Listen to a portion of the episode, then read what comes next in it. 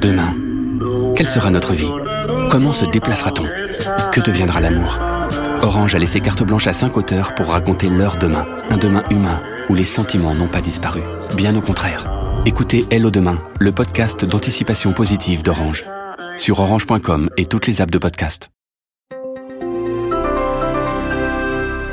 Bonjour, c'est Vincent Trémolet pour l'éditorial du Figaro du onze janvier, le titre « Défaillance collective ». Je n'ai aucune confiance en ce que je ne vois pas, a déclaré un dénommé Fly Rider, nouvelle figure médiatique revêtue d'un gilet jaune. C'était au sujet des attentats de Nice et de Strasbourg. Aussi bête que méchante, cette assertion illustre jusqu'à la caricature la passion du soupçon qui s'est emparée d'une immense partie de la population française. Cette défiance qu'analyse l'enquête annuelle du Cevipof atteint des niveaux de plus en plus préoccupants. Politiques, journalistes, banquiers, syndicats en sont les premières cibles, on leur reproche pêle-mêle cynisme, avidité, incompétence. La grande erreur serait de profiter des inepties de Maxime Nicole, le vrai nom de Fly Rider, pour éviter un indispensable examen de conscience, de réduire les critiques d'où qu'elles viennent aux divagations de quelques butors. La défaillance en réalité est collective. La crise des gilets jaunes en témoigne, fureur populaire et suffisance élitaire font système et développent de part et d'autre la tentation de la sécession.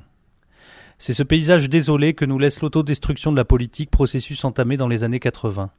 Un mélange de communication et d'artifices de management, le culte de l'éternel gagnant, les rivalités infantiles, le narcissisme médiatique ont remplacé le soin de la cité, le service du bien commun. Une France morcelée perd l'estime d'elle-même à travers le spectacle désolant de la décomposition d'une partie de ses élites, résume le sociologue Jean-Pierre Le Goff.